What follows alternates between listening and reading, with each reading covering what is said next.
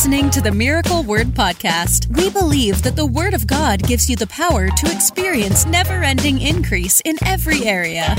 If you're ready for revelation that will take you to the next level, you're in the right place. Here's your host, evangelist, author, and founder of Miracle Word University, Ted Shuttlesworth Jr. Let me jump in. Let me jump into this. Uh, we've had a lot of people that are like, man, you know, I just, all, after all the stuff that's happened last 24 months, I just feel, you know, it's like a heaviness hits them.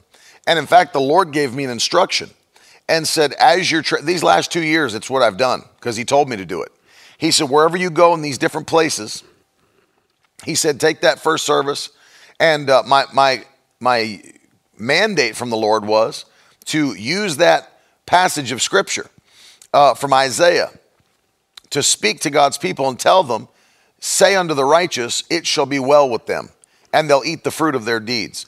And I spent time encouraging the body of Christ, but then the Lord had me casting out spirits of heaviness, spirits of fear, anxiety, suicidal thoughts. And you'd think, well, yeah, maybe, maybe there are a few people that were battling that. I'm telling you, people from the, uh, the, the congregation would just flood to the altar, way more than you would have expected, and just flood to the altar and uh, needed deliverance, needed a encouragement. And we, I, we must have laid hands on, you know, a couple thousand people over the year that were dealing with that very thing. And it's an attack and a lie of the enemy to get you to quit. That's the whole point. It's an attack and a lie of the enemy to try to get you to quit. And uh, so people always wonder, you know, what, what practical steps can I take when that discouragement comes? What can I do when that discouragement uh, comes? How do I, um, I mean, like, what direction do you go? And just instead of just saying, like, it's going to be okay. It's going to be okay. People don't need to just hear it's going to be okay. They need to be able to do something. They need to be able to take a practical step. You know, in this world's pushing everybody to therapy. And and let me tell you, I'm not against, you know, medical care by any means. You know that if you've watched this broadcast. not against medical care. But it blows my mind how many Holy Ghost filled Christians are choosing that as their avenue of help when you have access to the Comforter, who is the Holy Spirit, who not only comforts you, but the Bible says he leads and guides you into all truth and you have an advantage. And in fact, those of you that are watching, I want you to put it in the comments. Uh, I, I already have a comforter. I want you to put that. Your peace, it doesn't come from, uh, you know, circumstances. This is where people make mistakes. They're waiting for a happy moment to get happy. They're, wait, they're waiting for a joyful situation to be joyful. That's not where your peace and joy comes from. It comes from the Holy Spirit and you already have a comforter. You already have someone that is uh, strengthening you, that is giving you peace, that is bringing you joy, that's bringing you into truth. And so we have to take advantage of the power of the Holy Ghost. So uh, I told you I was going to give you three things with one bonus. Three things with one bonus. And uh, I want to say this the first one, which is the bonus. I'll give you the bonus first. What do you do when you feel like giving up? What things can you do when you feel like giving up? Are you ready for the first one? You're going to laugh. Don't. Don't give up. And that's actually scriptural. I'm not just being facetious. That's actually scriptural. Don't give up. you might feel like it, but just because you feel like something doesn't mean you do that thing. We don't go by how we feel. We go by what the Word of God says. We go by our faith in Christ, not by our feelings. And this is actually something that uh, the Apostle Paul wrote to the church in Galatia. This is a scriptural basis for this. But Galatians chapter 6, let me read it to you. The uh, ninth verse, the Bible says, And let us not grow weary of doing good. Don't get weary in well doing. Let us not grow weary of doing good, for in due season, if in due season we will reap if we do not give up. That's what the Bible said. In due season. So get this, you've got a due season coming. Your faithfulness, your righteousness, your persistence and diligence. You've got a due season coming. Oh, that's that'll encourage you right there. You start to declare that I've got a due season coming my way. I've got a due season coming my way. My, the clouds are filling over my head, and it's getting ready to rain on me. It's getting ready to rain on me. The blessings of the Lord are getting ready to rain on me. And so put that down. When you feel like giving up, don't. Galatians chapter 6 and verse 9. Don't grow weary of doing good, for in due season you will reap if you do not give up. So that means people that give up are people that uh, they're people that will never reap their harvest because the devil wants them to give up before they can reap. Before they can reap. And so, first, the first thing is, it's like uh, I was studying survival for a while, like wilderness survival. And you know, people get lost all the time in the woods.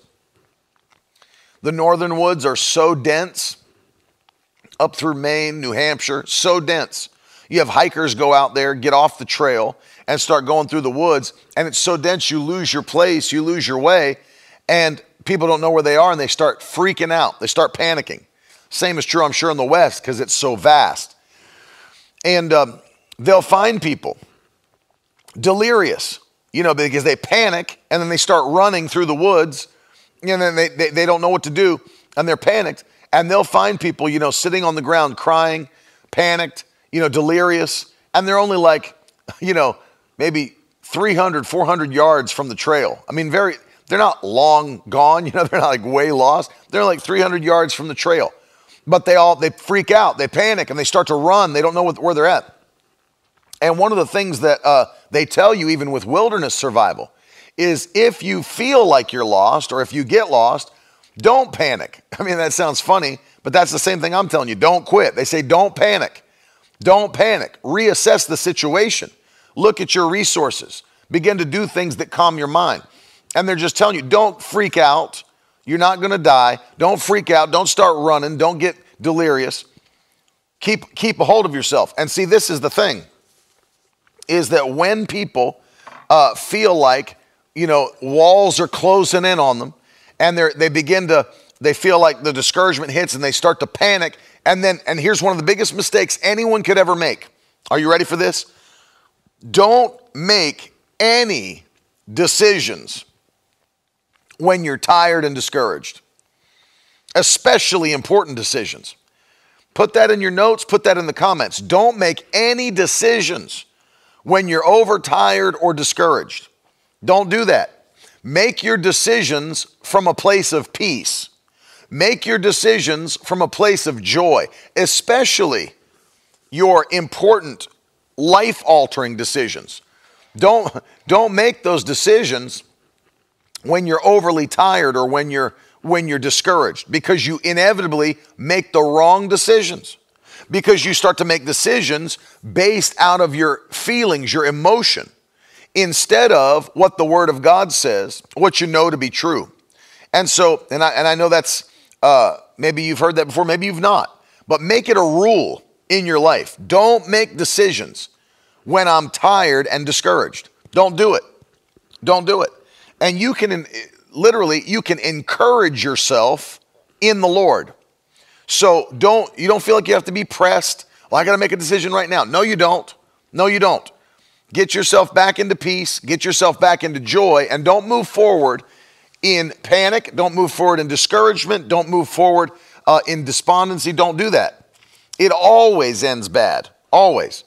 badly, I should say, for the grammar Nazis that are out there. So make sure you rein that in and say, you know what? I, I'm not one of those who panic. I'm not one of those who freak out and then go make some decision I wish later I didn't ever do that. Don't do that. Just allow yourself to understand I'm not quitting, I'm not giving up. And there's a due season. And I feel that word in my spirit for people that are watching right now. There's, there's several people watching me right now, and there is a due season very close to you. and I, and I don't, you know me, I don't normally say this stuff on the broadcast, but I feel the Holy Ghost saying there are people watching me that right now there's getting ready to be a, a, a rainfall. A, it's going to hit your hand, it's going to hit your house, it's going to hit your business. Uh, and, and you've been sowing, and you've been standing, and you've been believing, and you've been performing with diligence and faithfulness. Get ready, your due season is about to hit. We're declaring it's 28 days of glory. Now, there's nothing, we're not, we didn't find some secret code in the Bible that says, oh, February 2022 is this 28 days. We're just declaring it by faith. I didn't get the Bible code and fi- find a, a secret message in the Bible. I was in Leviticus 28 and then I said in 2022, and no, I'm not one of those nut jobs. But I am declaring by faith. You can have what you say. I'm declaring by faith that February is going to be 28 days of glory in Jesus' name. We're declaring it 28 days of glory by the power of the Holy Ghost. And so set your faith the same way that this is going to be a month filled with the glory of God, filled with divine possession, filled with harvests. And it's going to, it's going to be mind blowing. Even for the believer, he'll go and exceed your expectations. This is your season right now. We're declaring it 28 days of the glory of God. And we're going to press in like that in Jesus' name. So let me give you these three things. That was the, the, the, bonus, but it has to be the foundation because none of, the, none of these other things make any sense if you feel like quitting and then just quit. Don't quit. Don't grow weary in doing good, the Bible says. But here's the practical steps. After you've made up your mind, I'm not quitting. I don't care what comes my way, I'm not giving up. There's no way. We don't, by the way, we as the victory tribe, we don't have that in us anyway. We don't have quit in us. We don't have give up in us. That's not an option. Not for us. Not for us. You know, even, let me just give you from the scripture, even when it looks the worst, I've used Second Chronicles 20 often, where you can understand that God's people didn't even know how they were going to face these enemies. Three armies, not one, three, that have teamed up to fight them and to destroy them and wipe them from the face of the earth. How do you deal with that? Uh, we've just got one, and they've got three, and they're coming out against us. Well, they made up their minds quitting's not an option for us. And so, what are we going to do? And very interestingly, they sent the tribe of Judah first. As I've taught on the broadcast many times, Judah, his mother named him that because it sounded like the word for praise, yada. And so Judah comes from that word sounding like yada, it's praise. And so the tribe of Judah, that's who we are. That's why I call you the victory tribe, because we are those people that are the tribe of praise. And that means the tribe that brings God's presence in and activates it constantly, which means where the presence of the Lord or Spirit of the Lord is, there's freedom, there's liberty, right? Wherever He is, is the fullness of joy. Psalm 16 11. And so they sent Judah first. Remember this if, you, if you're a part of this uh, family that we're talking about, you are the elite forces in the kingdom of God, ones that will not be defeated, will not quit, will not bow to the spirit of this world. And what did they do? The tribe of Judah did what they were created to do, which is what? Praise God. And he said, Tomorrow you're going to go out against them, and we're going to send you first, we're putting instruments in your hands. We're going to have you praise God and go for, forward first. And they would carry the Ark of the Covenant, and God would fight their battles for them. But it all was based upon their praise. It was based upon their praise. The, the first practical step that you need to take when you feel like giving up is to stop Get yourself alone or get yourself in a place at home or wherever you are and just begin to praise God. And I mean this. I'm not I'm not just, you know, trying to sound religious. I mean if you've got a blast, praise music in your home and just dance. I mean this. Make your flesh praise God.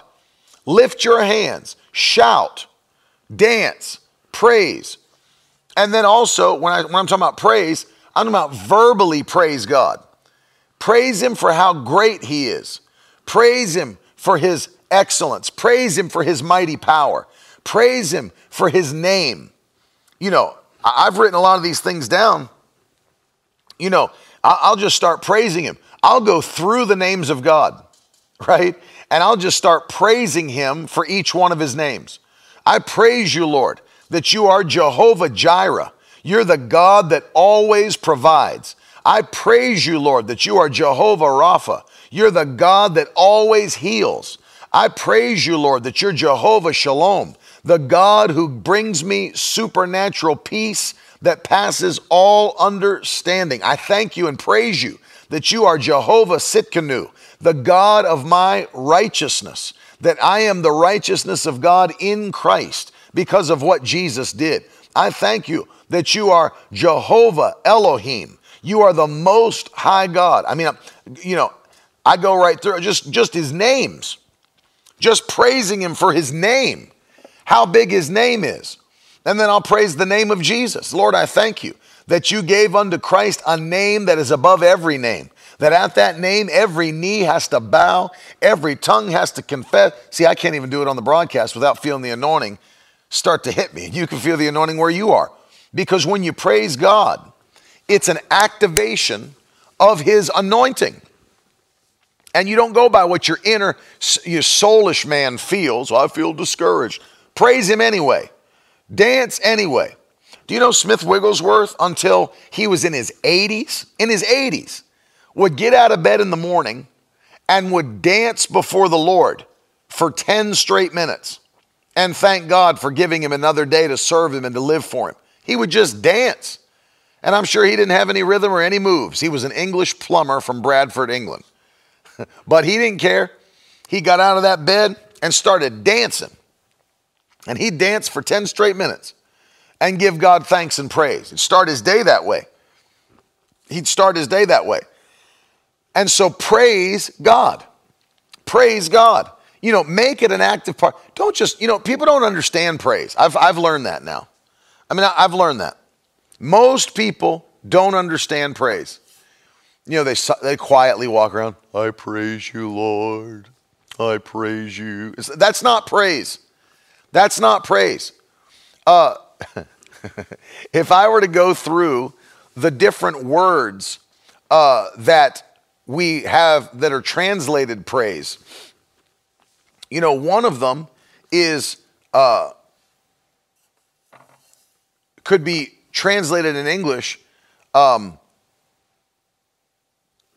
fleshly actions of joy. So, whether that's dancing, whether that's uh, clapping your hands, lifting your hands, shouting, singing, uh, fleshly demonstrations of joy. That's one of the words for praise. If we translated it into English, full the full phrase, it's fleshly demonstrations of joy praising God, praising God. And so you start to realize that dancing, pr- shouting, jumping, running, whatever it is, you're giving God all the praise. But verbally, I'm praising Him for His greatness. I love how Psalm 150 said it. We're praising Him for His mighty acts of greatness, which I'll get to that in a minute. But I found out people don't understand it. They think it's just some, you've got to give it every, when, I, when I'll tell you when I feel it the most is when I, and I think there's something to this when it comes to crucifying the flesh. Because what do you do? And they've proven this even with people that battle depression. What do people do when they feel discouraged? They stop, they slow down. They slow down. They don't want to do anything. People that are seriously battling depression many times will shut themselves in, isolate themselves, and they will, you know, it's, it's, uh, is it, an, is it a, a surprise that you find people that are tired all the time when they're depressed? They just want to sleep. They just want to lay down. They're laying on the couch.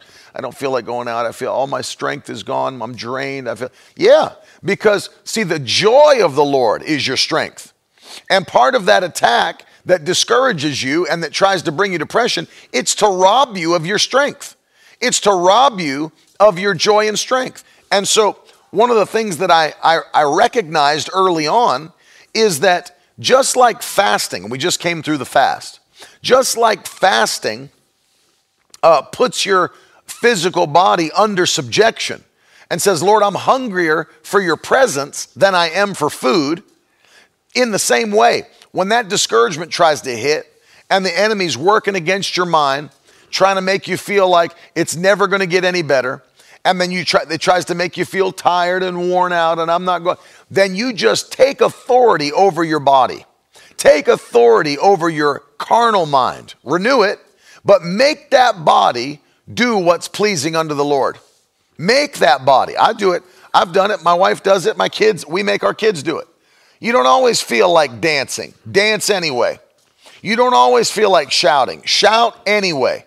You don't always feel like opening up your mouth and singing and praising. Do it anyway because your body is not going to control the future of your life. Get that in your spirit and put it in the comments. My body is not going to control the future of my life. Not having it. You're not having it.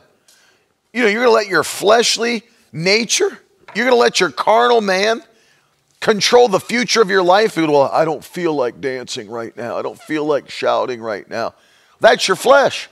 You're going to allow your flesh to govern the future of your life? Or you're you going to let your spirit man and the word of God govern the future of your life? I don't care how my flesh feels. I don't care at all how it feels. My body is not going to control the future of my life. People say, Well, I don't feel like going to church this morning. I'm a little tired from work all week. I don't care. Get up, get your clothes on, and go to church because that's what the Bible says to do. You don't let your body and your carnal mind control your being. That's, that's, that's the way toward destruction, quick destruction. Because when you follow uh, the desires of the flesh, the desires of the carnal man, Paul was clear, it, it leads quickly to destruction. My spirit man runs me. My, uh, the word of God, see, my spirit's connected to God's spirit, so is yours. And you've got to let your spirit man lead your life, not your body, not your carnal mind. And you just make up your mind. My body's not going to control the future of my life. I know I don't feel like praising God. I know I don't feel like dancing. But let me tell you something. That's why we also have what the Bible calls a sacrifice of praise. It's a sacrifice of praise. It's a sacrifice because your body doesn't feel like doing it. But I'm going to do I'm putting my body on the altar of God. You know, I've, I've, you've heard me, you've heard me uh, give this testimony before, but I've given all out praise when I felt like I was going to pass out, throw up. You know, I had every, every single um, symptom coming at my body that I could have possibly had splitting migraine, nausea, you know, every uh, joint in my body was pain, painful, aching. I could, I got up and felt, felt like I could barely move. I can't even get out of bed. And I knew what I'd already taught. I knew what I'd already said. I said, I'm not letting my body govern. This was a Sunday morning. I'm not letting my body govern the future of my life, man. I'm not doing that. And so I got myself out of bed. I put my suit on. I got to church and they were already, band was already practicing and it was loud. My head was splitting. And you've heard me tell the testimony. I got up on the platform. I told the choir, I told the band, I was like, listen, I'm going to start this service. We're going to praise. I said, if you see me run out the side door, I will be back. I said, but you keep on praising. And when I got up there and we began, we, first song, first song, and we started singing and praising and playing. And I'm telling you, as I'm doing that, one by one, every attack against my body left. And I mean, fl- it had to flee from me. First, the issues with my eyes, my vision. I couldn't even see it. It was like white dots. That's all I could see. Had to go. The migraine went out. The nausea went out. Issues in my stomach went out. All the aching, the pain in my joints through my whole body went out. We didn't even get a chance to finish the first song on Sunday morning, and all of it. I didn't feel like doing any of it when we started, but when we were done, all of it was out of my body, and I was completely healed by the power of the Holy Ghost. My body didn't feel like even getting out of bed, but my body's not going to control the future of my life. Now, watch. What if I didn't? What if I didn't get out of bed? What if I called Pastor? Pastor, I'm not going to be able to come into church this morning. You know, I'm really not well. I don't feel good. I think I'm going to stay in bed. If I did that, guess what? I would have missed out on my healing. I would have missed out on my healing. And I'm not letting my body control the future of my life. I will go by what the Word of God says, I will go by what the Spirit says. And man, I'm telling you, as I quickly began to praise God, all of that had to run out of my body. Well, why? Why is that the case? Because it's impossible to praise God and not be in His presence. Let me say something about this because you know, you always have those those people that want to argue and like you you always talk about when you praise God, it transports you into his presence. But brother, God's omnipresent. He's everywhere. So we're we're in his presence whether we're praising him or not. Well, I agree with you that he's everywhere. I agree with you that he's omnipresent. But are you telling me that every Christian is activating the presence of God where they are? I can tell you for a sure thing, they are not. They are not. There are many Christians who have not once activated the presence of God in the last year. You know, it's the same thing as like when you sit at dinner with somebody and you're, you're supposed to be having dinner together and they're just on their phone the whole time. And they're just doing stuff on their phone and you're trying to talk to them. They're like, uh huh, uh huh, yeah, uh yeah, right, right. And, and here they are. Are they there? Yes, they're there, but are they there?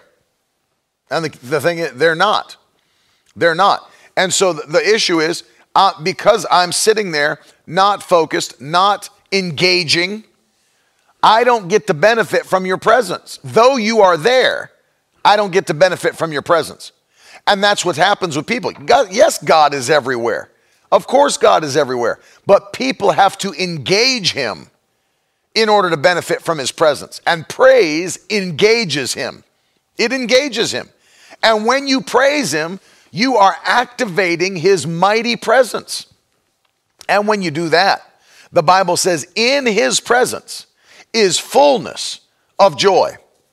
And not only that, Nehemiah tells us that it is the joy of the Lord that is our strength. So, what do you think is going to happen when you start praising? It's a chain reaction. It's a chain reaction. You go from praising to activating to joy to strength. That's exactly what happens. And let me tell you, same thing can happen with the healing because when you get into his presence, healing is in his presence. So the same exact thing can happen is that you can uh, receive your healing simply by praising God. Discouragement won't be able to overtake you. You can praise God until discouragement runs out of your mind, runs out of your body, and strength comes to you. Liz said, I know my neighbors think I'm crazy, I make the kids join in and we shout and sing in the living room and we don't even care. I'm with you. I'm with you. I, I don't care what people think. Why would I? See, no matter how high God lifts you in life and how dignified you may think you get, you got to be like King David, who, when people thought he was over the top with his praise, he said, Let me tell you something. I'm going to get more undignified than this before it's over. He didn't care that he was the king. He didn't care that he was a prophet and he didn't care that he was a priest. He said, I am going to get more undignified than this. You think that I'm too good to praise my God? They're bringing the Ark of the Covenant back to Jerusalem. Now, he could have easily said, I'm going to appoint other people to praise on my behalf. He didn't do it. He didn't do it. He said, No, no, no, I'm the king. Let me lead you by example. And he took the kingly robes off he put the linen ephod, the priestly garment on, and he began to dance before the Lord with all his might. He didn't care who he was. He said, God is the most high, and I'm a servant of his, and I'm going to praise him like he's worthy of praise. And brought the victory back to the city. Hallelujah. Brought the victory back. So, what do we do? When we feel that discouragement come, you feel like giving up, stop what you're doing and just give God praise. And if you got to take 30 minutes, if you got to take an hour, take it. Better to, now listen to me and put this in the comments. Better to spend one hour in praise than to spend a year in discouragement. Put that in the comments. It's better to spend one hour a day in praise than it is to spend a year in discouragement. Hallelujah. It's better to spend one hour a day in praise than it is to spend a year in discouragement. Now, this seems harsh when I say it, but I stand by it. I totally stand by it. I've heard Christians say, you know, well, I've been battling chronic depression for three years. What you're saying, according to the scripture, is that you have stayed out of God's presence for three years. I can't interpret that any other way than that because either you're lying or the Bible's lying. And the Bible says, in his presence is fullness, fullness, fullness of joy. How can you be in fullness of joy and in chronic depression at the same time? You can't.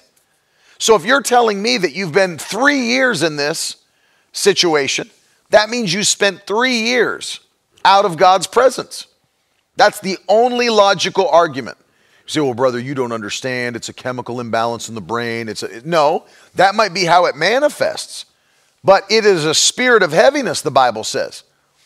And God gives you a garment of praise for the spirit of heaviness. And you attack it. You attack it. And you've got to praise God with everything you've got. Better to spend an hour a day in praise than spend a year in depression. I'd rather take that time and do that. Amen. It's worth it. It's worth it to live. And, and I turned over to Psalm 84 and listen to what the, the psalmist said. The psalmist wrote this Psalm 84:10. For a day in your courts is better than a thousand days elsewhere. I'd rather be a doorkeeper in the house of my God than to dwell in the tents of wickedness. Why? For the Lord God is a sun and shield, and he bestows favor and honor, and no good thing does he withhold. That includes joy, that includes peace from those that walk uprightly. A day in your courts, one day, is better than a thousand days anywhere else. One hour in his presence can change a lifetime of depression, anxiety, discouragement, fear, suicidal thoughts. I mean, go after it, man. The, the first practical thing after deciding I'll not quit, I, number two, will praise God. And you got to go after that thing hard. Go after it hard and give Him all the praise that you've got. Then, um, I'm going to flip over to Psalm 150 where I told you I would go. The second practical thing you've got to do and uh, I like this one a lot because it really encourages you. It really encourages you. Psalm 150 says in uh, the second verse, Psalm 150, verse 2, praise him for his mighty deeds. Praise him according to his excellent greatness. One, one translation of this says, praise him for his mighty acts of greatness. His mighty acts that means that we are praising him for what things he has done and what things he's going to do. One of the things you need to do, and this is right after you're praising God, sit down at some point and go, go back through your history and just start to make a list. make a list of the things that God has done for you.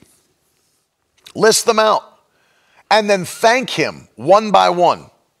Oh, Lord, yes, thank you. I was in that car crash, but you know, they thought I should have been dead. I, I didn't die. I was totally preserved. You saved my life in that car crash. I could have been dead. I could have been in the ground, but I'm here on the earth alive today to give you praise. Oh, oh, thank you, Lord, that my, my, my son was healed of asthma. I thank you, Lord, that no, no more breathing problems. I th- you did that for me. Thank you, Lord, that when I was even unqualified on my resume to get that job, they picked me and promoted me over others who had more seniority in the company. And you just make a list and begin to thank God for the things that He's already done. Begin to thank Him for what He's already accomplished in your life. Thank you, Lord, for the things you, and then you list them one by one. That's what He even did with the Old Testament children of God. He, he came because He was getting ready to bless them in a new way, but what did He say? He started to jog their memory. And He said, Don't you remember when I opened the Red Sea? Don't you remember when I brought you through? Don't you remember when I uh, let the sea fall down on your enemies and drown Pharaoh and his armies? Don't you remember when I made water come out of a rock? Don't you remember? And then he says, But forget all that because I'm getting ready to do a new thing. But what was the first thing he did? Took them back through the list.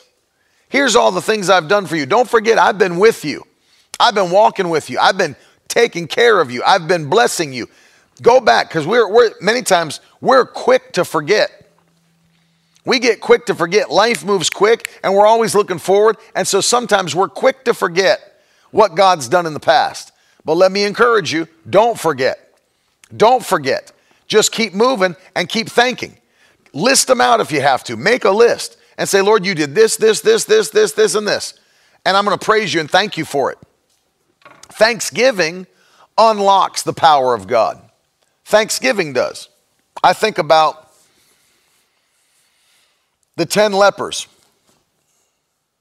that Jesus cleansed them of their leprosy and then said, Go show yourself to the priest. Well, they went, and as they were on their way to show themselves to the priest, one of them returned. To do what? To give thanks. To give thanks. And Jesus said, Go your way, for your faith has made you whole. And even scholars that I've read, commentaries that may not even be Pentecostal, agree that this man seems to have received an additional blessing from Christ that the other nine did not receive, but it was uh, provoked by his thanksgiving on top of his reception and his faith. His thanksgiving unlocked a whole different level of blessing in his life because thank- Thanksgiving will do that. Thanksgiving will take you to a whole different place. And when we start thanking God, have you ever done something for someone before? Maybe you bought their dinner, bought them a gift or whatever, and they didn't even bother to say thank you. Man, does that ever make you not want to do things for that person anymore? It's like, geez, he didn't even care. She didn't even care. You know, I bought their meal. They didn't even say thanks. They didn't even, they didn't even say thank you. And uh, was like, can't believe it.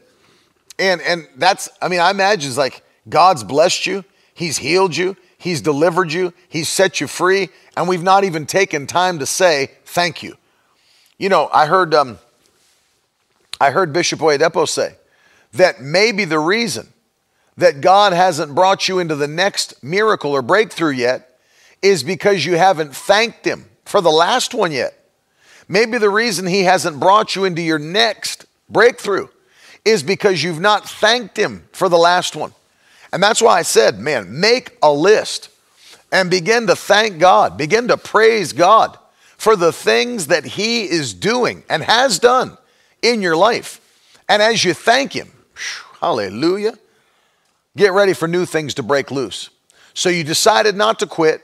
You've praised God with every, you make your body do what it doesn't feel like doing. You make your body dance, shout, sing, lift your hands, clap your hands, praise Him with your mouth. And then you begin to thank God for the things He's already done.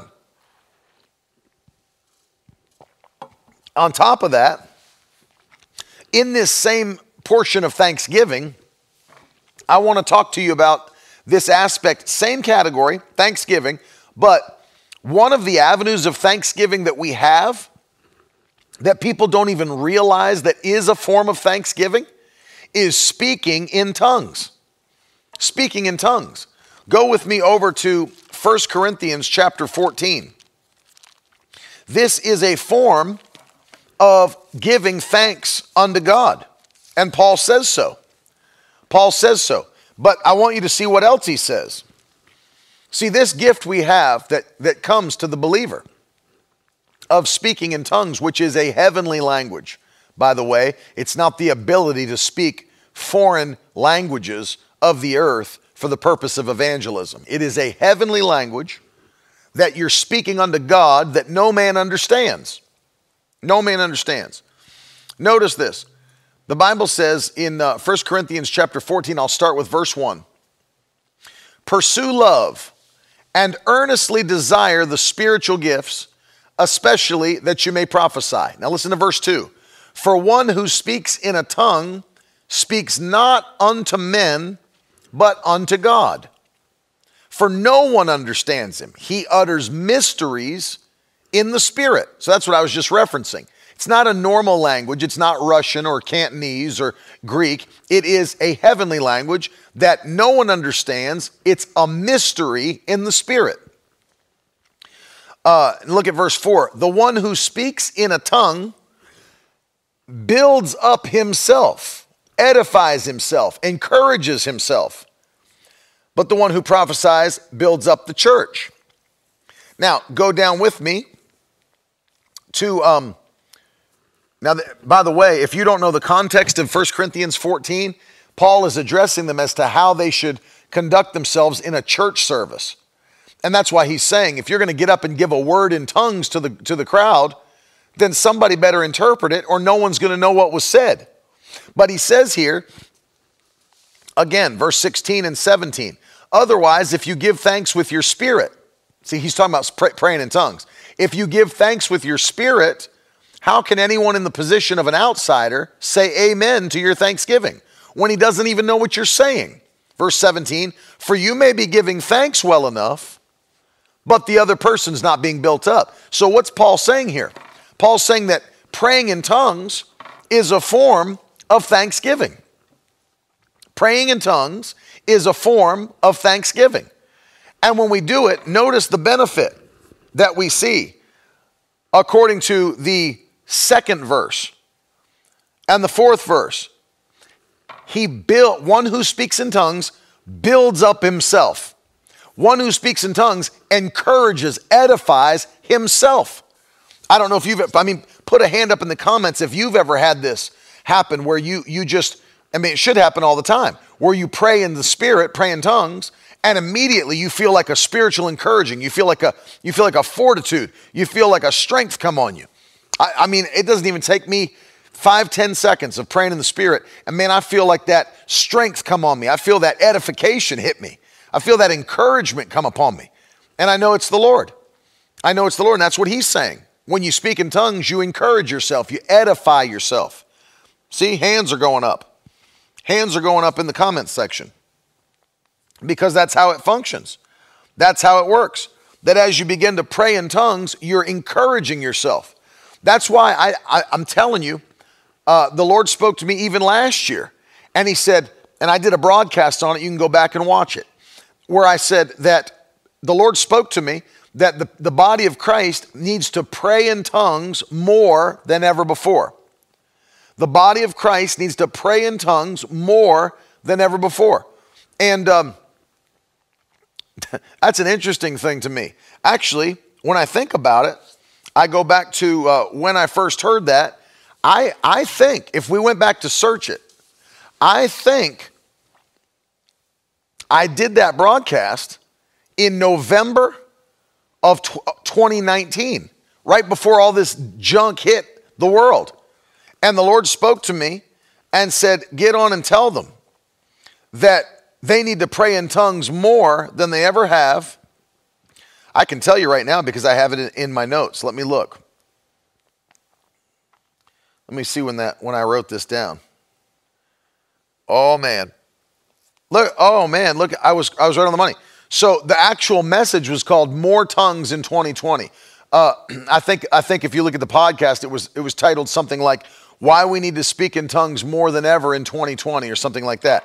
I wrote those notes in December, December 16th of 2019. The Lord was showing me something. The Lord was revealing something that we're going to need to pray in tongues. Why? There's going to need to be a greater encouragement for the body of Christ when 2020 hits. Now, that was a word from the Lord. We had no idea what was going to happen. We had no idea what was going to happen. No, you don't learn tongues, Jody. It is given to you as a gift and you begin to hear those things in your spirit and you speak them out by faith. But nobody can, there's no class that you can sit down and say, now say Shondo, now say Robo, now say Shiti, now say Didi. It doesn't work like that. You don't teach people to speak in tongues. That's nowhere in the scripture. It's, it's a gift of the Spirit that comes through the baptism of the Holy Ghost. It's the initial evidence of the baptism of the Holy Spirit. And um, so, no, you don't teach it. But that broadcast was there and I know the Lord was giving us insight as to what we needed to have for 2020 before it hit. We needed to be fully encouraged through the whole year. We didn't know what was going to come, we didn't know what was going to hit. We didn't know what was going to hit. But the Lord knew. And the Lord knew what his children needed to do. Hallelujah. So, praying in tongues is a form of thanksgiving that will build you up, that will edify you. Man, I'm telling you, I encourage people turn the morning show off on the way to work, turn the music off, the secular music, the radio, even this. Uh, what's the, what's the one that the the Christian the Christian station that I can't stand? Uh, what's the famous Christian station that that I, I just I can't stand it? It's like uh, I can't remember even the because I don't listen to it the call number, but it's like every doubt and unbelief song under the heavens is on there, and uh, turn that off. You know, K Love. Yeah, that's it. Thank you. Thanks, Ann or Leslie. K Love. I don't listen to K Love. If I'm going to listen to something, it's going to be something that I choose. That's why even, you know, my wife and I, because so many people ask us, we put together a playlist for you guys. It's like, what, what kind of faith building stuff can we listen to? What's got the anointing on it?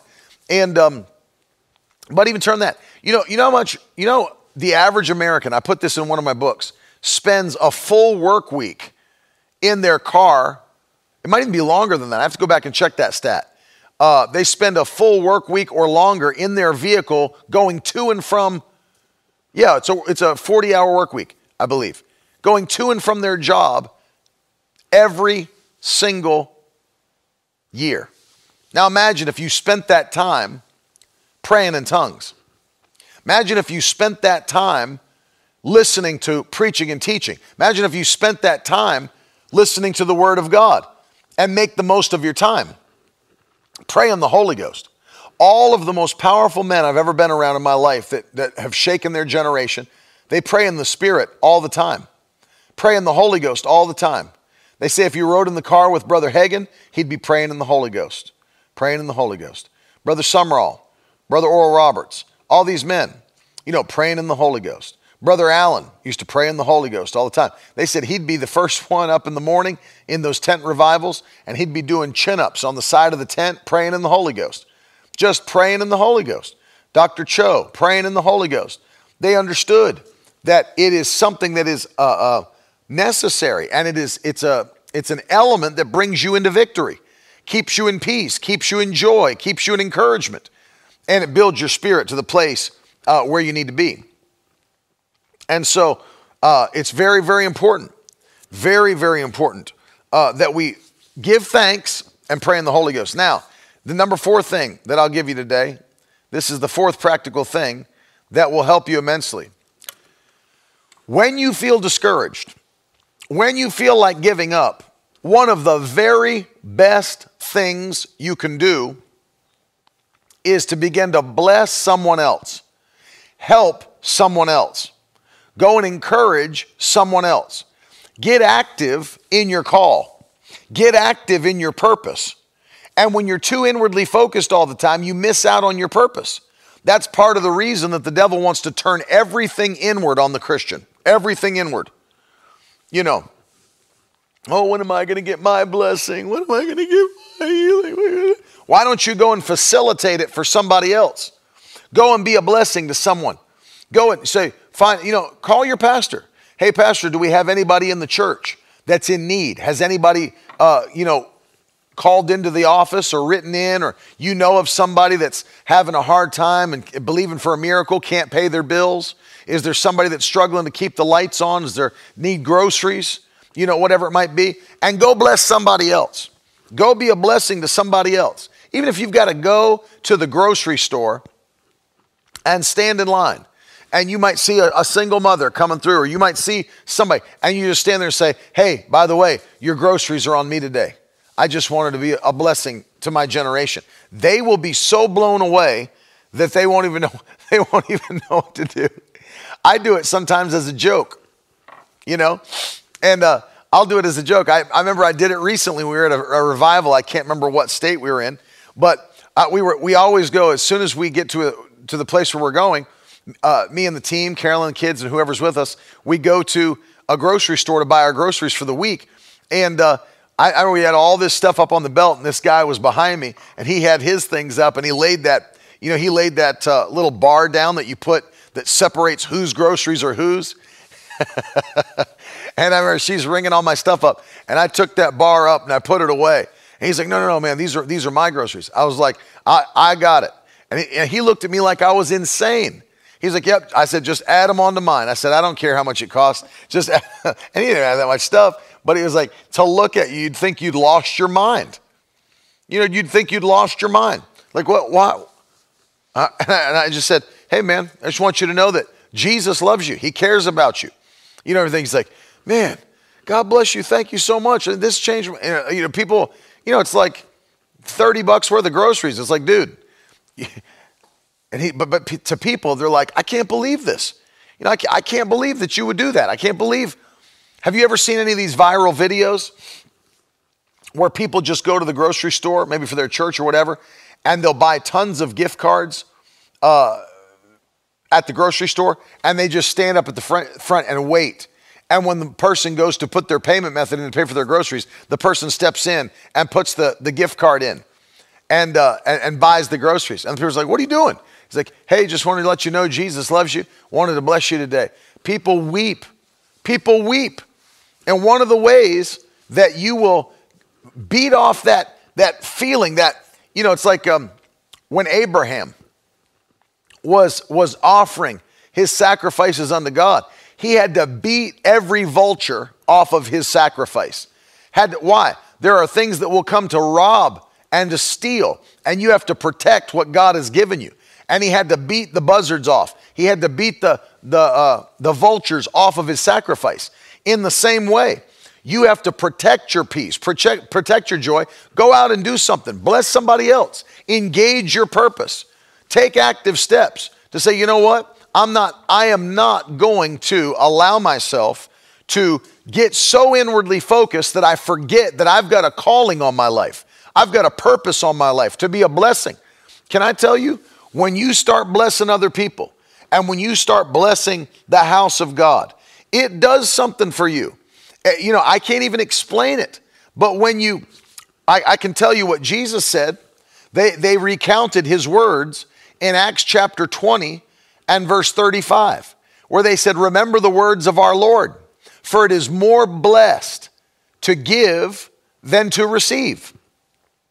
The Amplified actually says, The one who gives is happier and more to be envied than the one who receives. Let me say that again.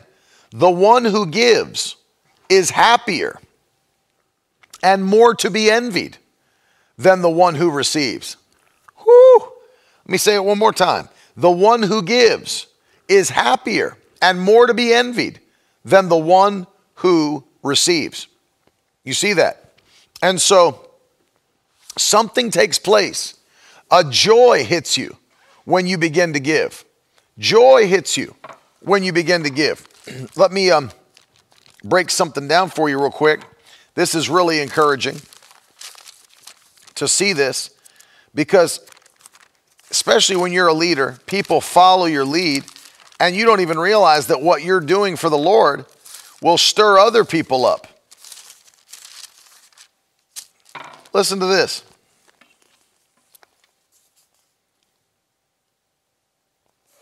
So powerful.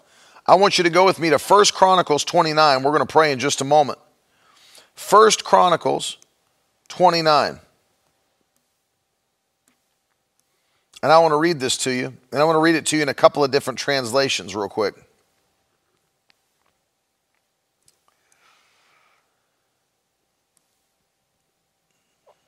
Listen to this.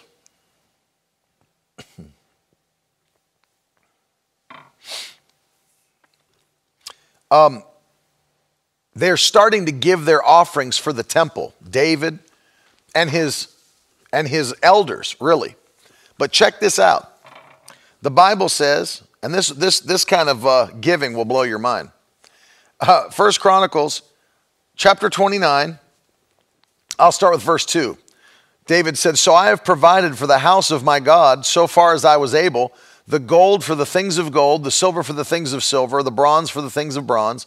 iron for the things of iron, wood for the things of wood, besides great quantities of onyx and stones for setting, antimony, colored stones, all sorts of precious stones, and marble. Moreover, in addition to all that, I've provided for the holy house. I have a treasure chest of my own gold and silver. Because of my devotion to the house of my God, I give it to the house of my God. 3,000 talents. So that was 70, a talent was 75 pounds of gold. So 75,000 times three. Think about that. So 70,000 times three would be what? 20, 210,000 plus another 15, so that, or, or plus another, uh, yeah, 15. So that's what? 225,000 pounds of gold? 225,000 pounds of gold. That's just the gold. And he said he's given the 7,000 talents of silver. And then his, his officers and his leaders saw him giving like that. They started giving. And if you've ever listened to me talk about it, the uh, total modern day value of this offering that I'm reading you is $20 billion. 20 billion. 20 billion dollars. Look at this. And the Bible says in verse uh, 9, I want you to get this in your spirit. Verse 9. Then, after all of that giving, you'd think people would be like, I can't believe I gave that much. Can I get can I actually get some change out of the offering plate? And by the way, that's not a joke. I've seen people take change out of the offering plate. How can someone be that cheap? Anyway, the Bible says, then, then the people rejoiced because they'd given willingly. For with a whole heart they had offered freely to the Lord. And David the king also rejoiced greatly. Let me read the New Living Translation. The people rejoiced over the offerings, for they'd given freely and wholeheartedly to the Lord. Look at this. And King David was filled with joy. Was filled with what? Filled with joy. My giving, my blessing others, makes me full of joy, brings me fullness of joy. Why? It's what Jesus said. The one who gives is happier and more to be envied than the one who receives. One of the things that when you start feeling discouraged, begin to help others, begin to bless others, begin to lift others up. And I'm telling you that the, the more you bless others, the more you help others, the more not only do you forget the things that are coming against you, it lifts you to another place to see, man, God is using me to be a blessing to my generation. God is using me. God is using me to be a blessing to those that are in need. And I'm telling you, you talk about encouragement, it'll take you to another place. It will take you to another place. I want to sh- I want to show you how the prophet, the prophet Elijah, he, he he obeyed the voice of the Lord, and this woman saw. She had an opportunity. She saw it. She did it. Listen to what her plan was. He comes to this widow in Zarephath, and when he gets there, he says to her, as she's gathering sticks, Hey, bring me a little water in a vessel so I can have a drink. And as, as she was going to bring it, he called her and said, Bring me a morsel of bread in your hand. And she said, As the Lord your God lives, I don't have anything baked, only a handful of flour in a jar and a little oil in a jug, and I'm gathering a couple sticks that I may go and prepare it for myself and my son so that we can eat it and die. what a great plan. We're going to eat our last meal and we're going to die. Most um, uh, scholars historically say that because there was such a severe famine in the land, people were, when they say eat it and die, they don't mean starve to death because people would not allow their children to go into starvation mode and take a long time to die. So, knowing that there was no way out of the famine, what she probably meant was, I'm going to eat it and then I'm going to take my son's life, and then I'm going to take my life because life is over. There's no way for us to survive, and we're not going to wait it out and die in a long, drawn out starvation mode. So, this was her plan to literally eat it and die. What a great plan. And the, the prophet said, No, when you're making that last meal, bring me some first. Oh, hallelujah. he said, Bring me some first. She was discouraged. She was in depression. She was in fear. She's ready to end her life. And the prophet said, No, let me give you a principle. Bring me some first. And she obeyed. And the Bible said that he, uh, she brought him some. He said, Then make some for yourself and your son. For thus says the Lord your God, the God of Israel, your jar of flour will not be spent, and the jug of oil will never be empty until the day the Lord sends rain upon this earth. She did as Elijah said, and she and he and her household woo, ate for many days. And the jar, jar of oil was not spent, neither did the jug of oil become empty, according to the word of the Lord that he spoke to Elisha. Can I show you something that maybe you've never seen before? God didn't just provide for the woman and he didn't just provide for her son. But look at this. He also used this miracle to provide for the man of God, for his man. Notice that verse. And she went and did as Elijah said, and she and he and her household ate for many days. That means she and Elijah and the if she had other children or whatever it was, ate for many days. Ate for many days. All she had to do is do what the Lord said first. When you put God first, He puts you first. When you put God first, hallelujah. I want you to put this in the comments right now. When I put God first, He puts me first. Glory to God. When I put God first, He puts me first. And that's the key when you feel discouraged, when you feel like giving up, when you feel like throwing in the towel, then begin to bless other people. Begin to sow into someone else. Begin to help someone else. Pay someone's bill. Buy someone's groceries. Sow a seed to the kingdom of God. Watch as God uses you, and then God shows you. You're not giving up. You're not coming to the end of your life. This is not your the end of your story. I'm getting ready to exalt you beyond anywhere you've ever been by the power of my spirit, and I'll lift you up. And I'm telling you, that's what takes place. And so you have to make up in your mind. Let me get this before we pray, because this spirit of discouragement is going to loose and let go in the mighty name of Jesus. People taking pills, people taking, you know, overdosing, people get, you know, they can't take it anymore back on alcohol, back on you know, cigarettes, having to smoke weed is to get some peace in their mind. It's coming to an end in Jesus' name. It's coming to an end in Jesus' mighty name. But you make up in your mind number one, I will not quit. Number two, I'm going to actively and demonstratively praise God. I'm not going to sit in a chair, oh, Father, I praise you. Father, I praise. I'm going to praise God demonstratively. That means with demonstrations. I'm going to dance in his presence. I'm going to shout in his presence. I'm going to sing in his presence. I'll lift my hands. I'll clap my hands. I'll speak of his greatness. I'll speak of his goodness. Speak of his mercies. I'll give him all the praise. I'll give him all the praise. All of the praise. And then I'm going to thank him. I'm going to make a list and begin to thank God for the things He's already done for me. I'll, I'll begin to thank Him for His for who He is and who He's been to me. And I'm going to pray in the Spirit because it's a form of thanksgiving. And it'll encourage me, it'll edify me. And then also, I'm going to step out and begin to bless other people. I'm going to step out and help somebody else. I'm activating my purpose. I'm going to go win souls. When I win souls, let me tell you, when you start winning souls, if you've never led somebody to the Lord, you know, at work, on the street, at your job, whatever it might be, like it's your family reunion, if you're in school, whatever. If you've never won souls like that, when you start doing it this year, watch the joy that hits you. Bible says when Philip went to Samaria, Acts chapter 8, and began to preach Christ unto them, and they received Christ, and there was great joy in the city.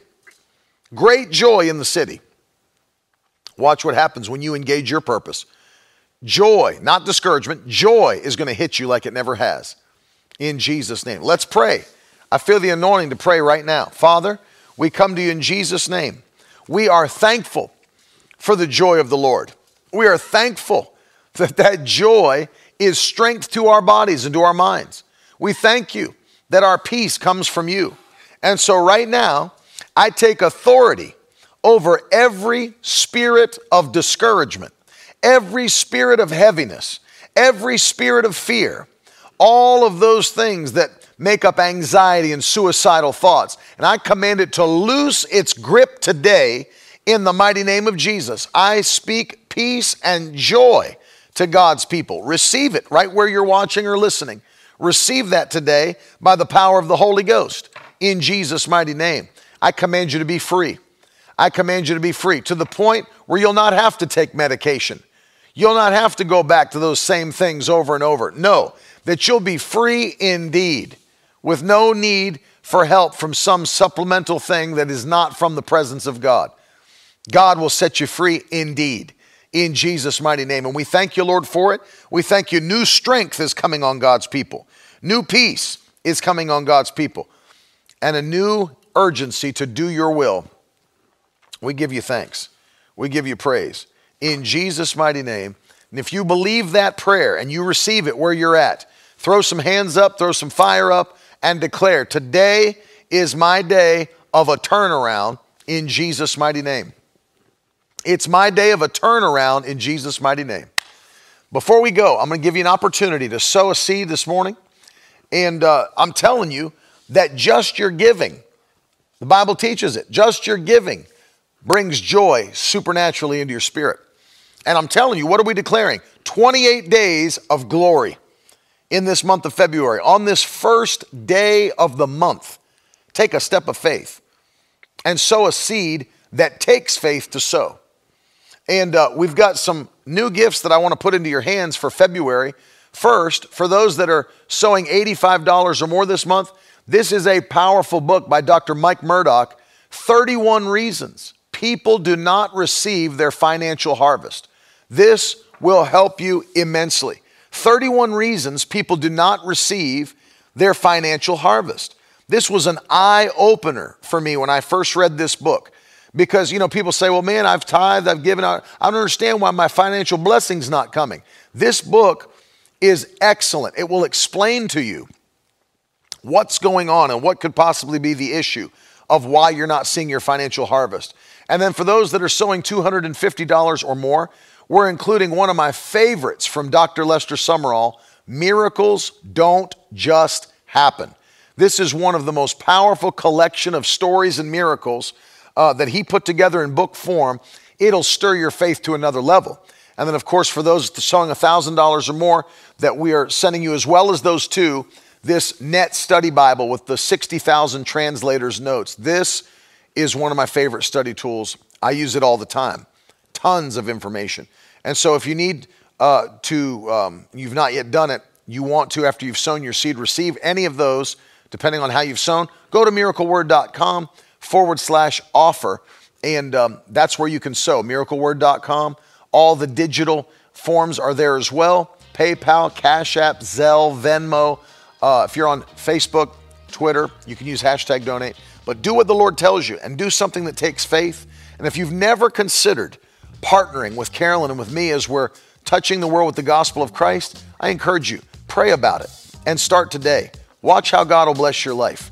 He'll take you higher for standing with the gospel as it's being preached. I love you. Now, listen, we're in revival in Roswell, Georgia. We're back live again tonight at 7 p.m. It's going to be powerful. I cannot wait to see what God's going to do. Tune in on all platforms. You can watch. And I'll be back with you again tomorrow in the morning as well, 10:30 a.m. I love you guys so very much. Have a powerful day, and I'll talk to you very soon. Later.